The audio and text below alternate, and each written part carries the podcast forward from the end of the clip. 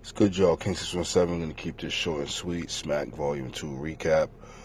Um, get into detail on, on a later a later radio show that we're going to be doing. Um, first things first, pregame show, pretty dope. I would just re, ro, uh, I would just rotate the clips so we don't have to have the same song over and over and over again right after right after another. Um, other than that, it's pretty dope production. Always um, grade A with avocado on board. Um, let's get to the first battle. It's Big K versus Mike P. Now I can't give a hundred percent um two one or three zero oh, because this battle um was where the big delay started. So I had um I didn't get to really see I seen a part of this battle, then I seen another part, then I seen another part. And in between the second and the third parts I seen was the two hour delay.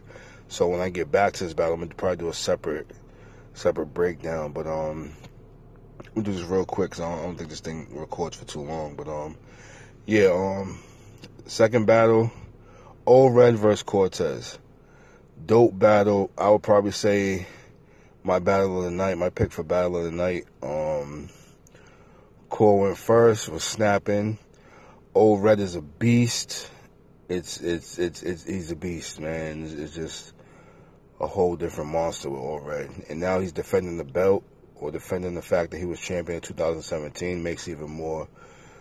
It seems to bring out his hunger a little bit more in the battle. Um, next joint was um, I give it to Old Red two one.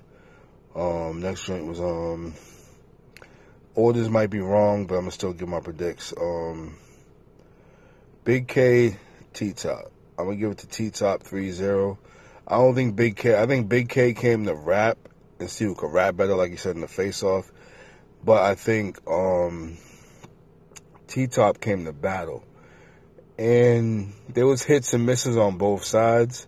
But I give it to T Top 3-0 because he came to battle. Now, if Big K would have been spitting in his th- like what he spit for his third, all three battles, it would be a closer battle.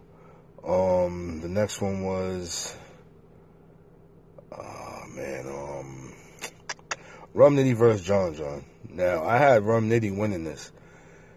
I give it to Rum Nitty 2-1, but it could still go to John John the Don 2-1 either way. This is just off of watching it live. Haven't watched it again, just watched everything one time. Um, yeah, John John surprised me. I didn't think he was going to be able to keep up, and he did. I mean, this is the end of part one, about to hit y'all part two. A few seconds, discuss the rest of the battles. Are going to be quick, nothing too long and drawn out.